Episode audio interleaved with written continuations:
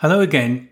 I wanted to talk about giraffes because they're one of those animals that I think most people really like and um, enjoy seeing them. And one of the things that surprised me when I started looking into them, uh, this a few years ago now, but what I was really surprised about was that they are endangered. They're one of those iconic species that we, we may well lose if we don't do something to uh, preserve them. So, in terms of total numbers, back in the 80s, there was something like 160,000 animals in the wild, was the estimate. Now we're down to around anywhere from 117 down to 110,000. So that's um, a fairly significant drop in the number of animals that are out there. And some species are more affected than others, or I should say some subspecies. And the thing about the reduction in numbers is that this can be local. So in local um, areas, the numbers might drop dramatically. You might lose 80 to 90% of the population.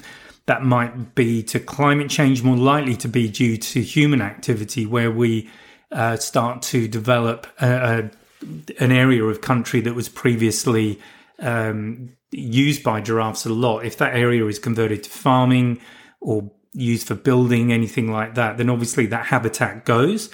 And habitat loss is one of the biggest uh, factors in the um, the loss of these species. Other things include poaching um, and, and the illegal trade in in um, in animals and animal parts. So, unfortunately, we're the bad guys as usual um, in a lot of the stories. So Giraffes are one of those animals that are very affected. They're a keystone species. And what I mean by that is that their activities have a direct impact on the local ecosystem. So, obviously, giraffe being the tallest uh, land animal currently alive, they are feeding on shoots and leaves that are quite high up in the trees and bushes and all of that.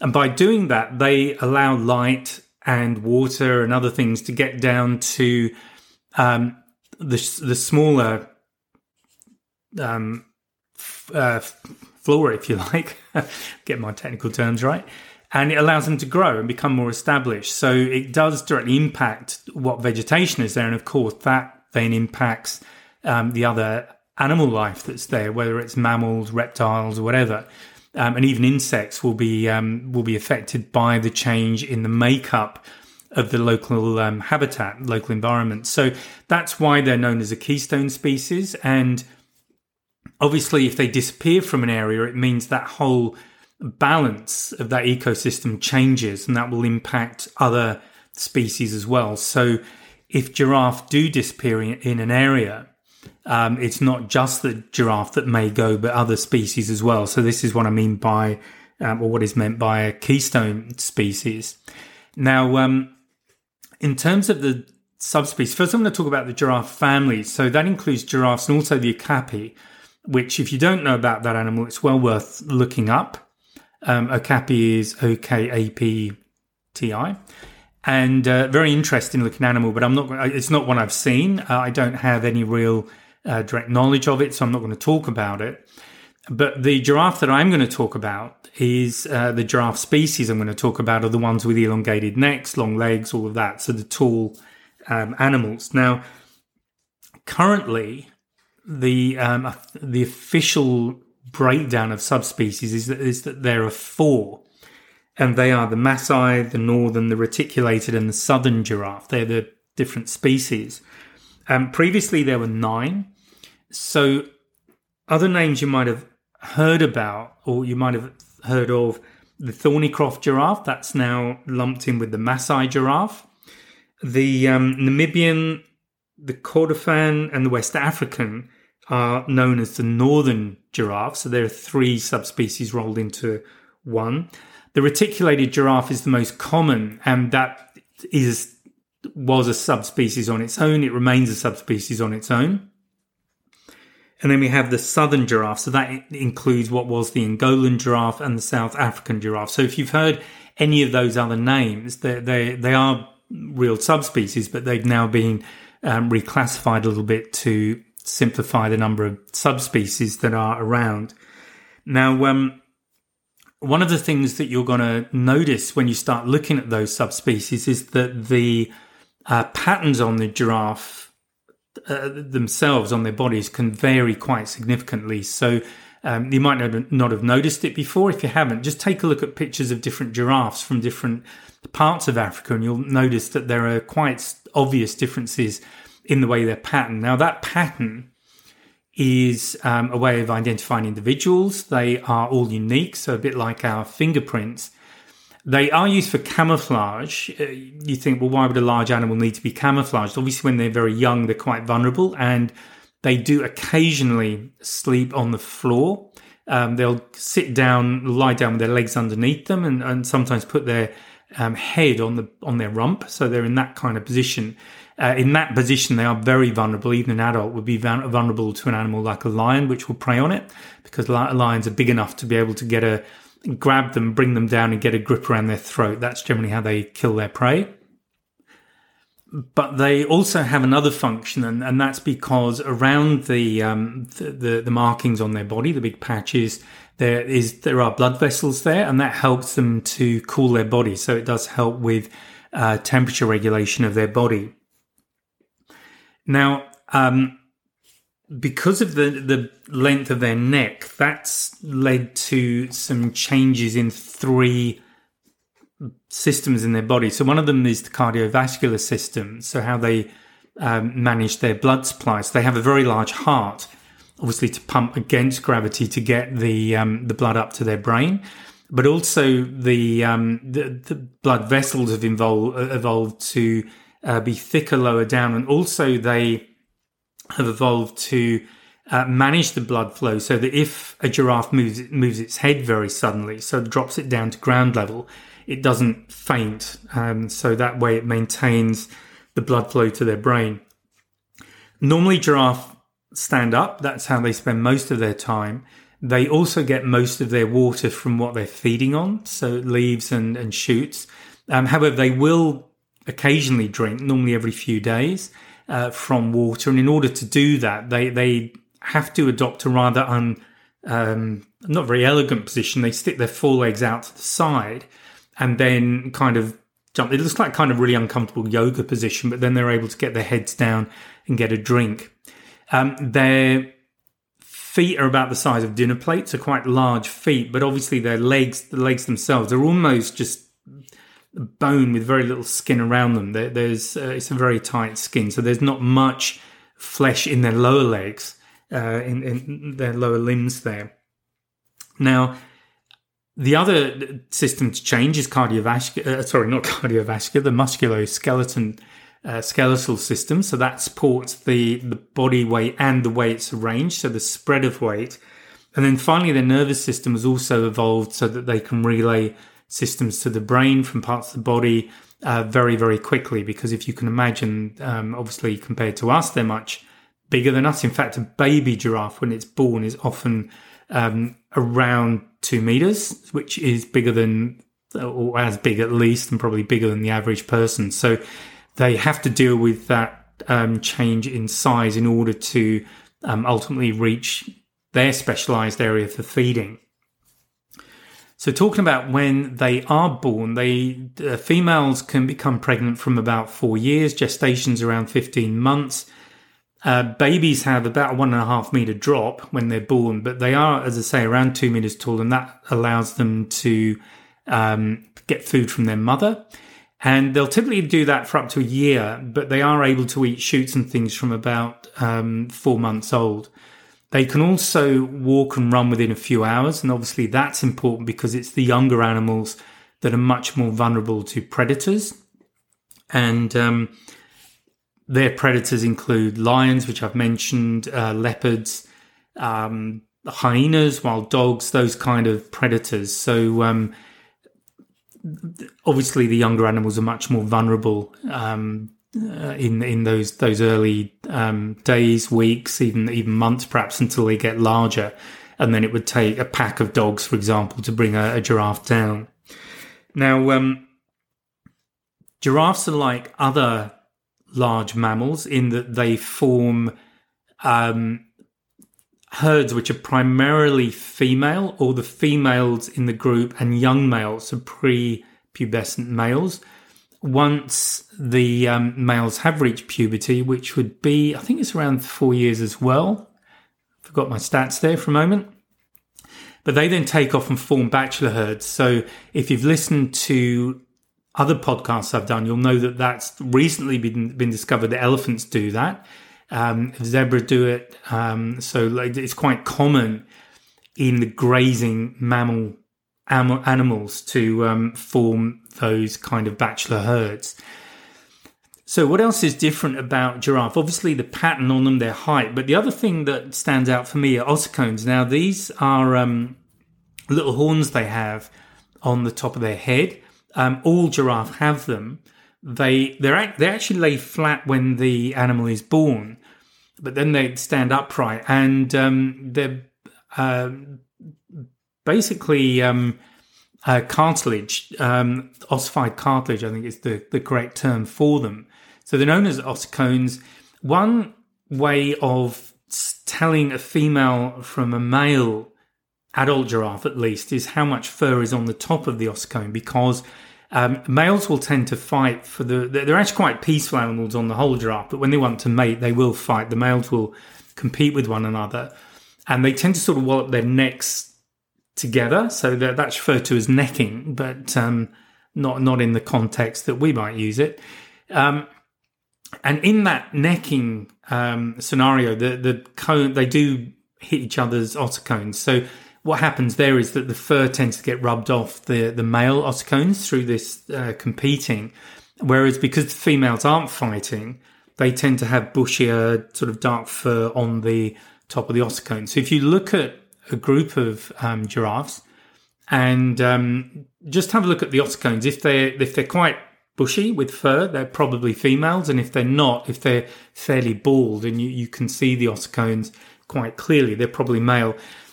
Ossicones on males generally tend to be a bit thicker, but you'd really need to compare one animal against another for that to become obvious. Okay, so that is primarily um, how they live. They're found throughout um, Central and Southern Africa. So all of the, the kind of usual places. So you'll, you'll see them in Kenya, Tanzania.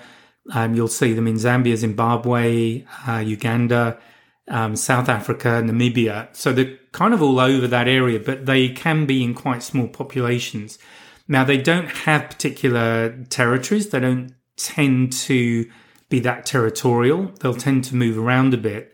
And as I've said, they're not very um, aggressive either. So they, um, you know, tend to get along with each other.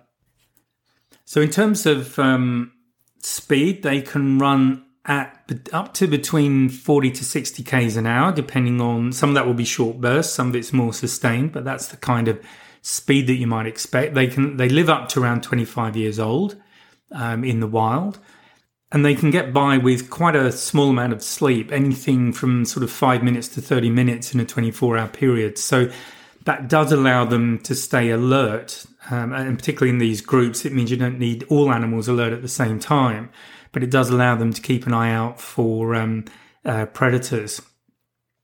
So I think they're the main facts. I pos- possibly missed a few things. Up to five and a half meters tall. That was a that's a big one. tall fact.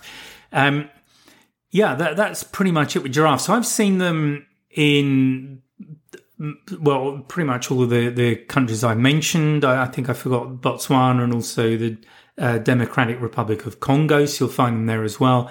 I've certainly seen them in Botswana, Botswana, Uganda, um, South Africa, um, Namibia. Um, I'm just trying to think where I've seen them. Kenya, Tanzania as well. So all of the the countries that are typical destinations if you're going on a safari. So um, you're you're certainly likely to see them. Uh, they're certainly amazing animals to see.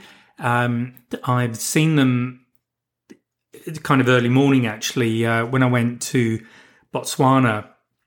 I spent a night camped in the Okavango Delta, and uh, what we did basically pre breakfast was to um, just go have a walk and we saw a, quite a lot of giraffes around and zebras with them as well. So they, they, you'll often see them with other animals. And um, when I was in Zimbabwe with the group I was volunteering with on um, Wednesday nights, I believe it was the um, uh, sort of sundowner. We'd go out, have some drinks, um, go to a nice place for sunset, have have a game drive, go somewhere, have a nice beer or two or a glass of wine watch the sun go down and then have a night drive. And um, I've certainly been able to take photographs of giraffe just walking around in that area um, or the areas where we've been with the, the sun going down. So um, beautiful. South Africa as well. Um, so you are likely to see them uh, if you're lucky if you go to any of the, the major game parks and game reserves. And they're you know very nice animals to see. You often you'll see them feeding. Uh, they um, have quite long tongues. They can be up to about half a meter long. They're, they're quite a dark color. And I'm always impressed that they're able, they don't seem to be bothered by, by thorns or anything like that when they're stripping uh, leaves, shoots um, off uh, branches of the, uh, the trees there. So um, that's always a good shot to get. And because they're, my experience of them, if you're being respectful to them, if you're in a, a four wheel drive or something, or even walking. As I say, in um, Botswana, I was watching them on foot. Although, to be fair, when I was on foot, they weren't that keen on us getting close to them. So they did tend to um, uh, do a little mini gallop away from us. In some of the game reserves where they're more used to people, as long as you obey the, the regular rules for engaging with animals when you're in that kind of situation, often you can get pretty close. And I like to take my 100 400 mil. That's the photography tip. Um, fairly fast shutter speed because in a vehicle, uh, usually the engine's running, so you get a bit of vibration if you try and rest the lens on the side of the vehicle. And also, people tend to move around a bit to get a different shot. So often you can be nicely lined up and then the whole vehicle rocks because someone's moving around. So I tend to use fairly sh- fairly sh- fast shutter speed there, but that allows me to get a nice frozen shot. And I've got quite a lot of um, portraits of heads of um, giraffes as they're feeding.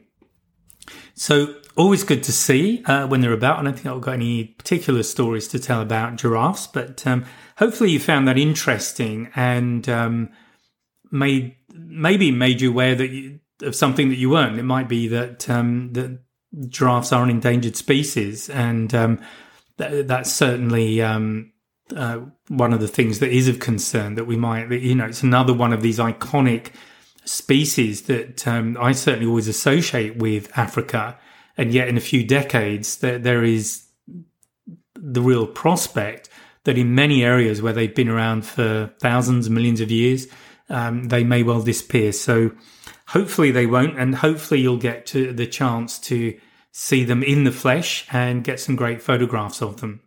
So, look, I think that pretty much does the job as far as um, giraffe are concerned. I think the one thing I forgot to say, so I'm just glancing down at my notes, um, these aren't subspecies, but what has been noticed recently, this is in 2021, and this was in two locations, one of them in Uganda and the other in Namibia. And that is um, what they've noticed and what they call dwarf giraffes. Now, these aren't a different subspecies; they're an exist they're existing subspecies. I'm not sure which one they were actually, um, but basically the legs are shorter. The legs um, are, are, definitely shorter than they would normally be in these animals. In terms of proportion, the neck looked about right, but it's just the, the legs are shorter. So don't, I don't know what's going on there. That might be just a mutation, that a genetic mutation that's happened in those specific populations. And um, I don't know any more about the specifics of where they are. One was a farm, uh, a private farm in Namibia. The other was in um, one of the national parks in Uganda. So I don't know. But um, anyway, just an interesting um, side note, I guess, that there are um, some odd things going on here and there uh, with giraffe. So, look, as I say, I hope you found that useful. Hope you found it interesting, and I will speak to you again in the next podcast. So, bye for now. Just before I go, I wanted to let you know that there's a couple of ways you can support me if you feel so inclined. Uh, with the podcast, Buzzsprout, which is the um, the platform I use for all of my podcasts, they have a subscription model. So if you feel that you would like to subscribe, a few dollars, a few euros, whatever, um, to the podcast. That'd be much appreciated.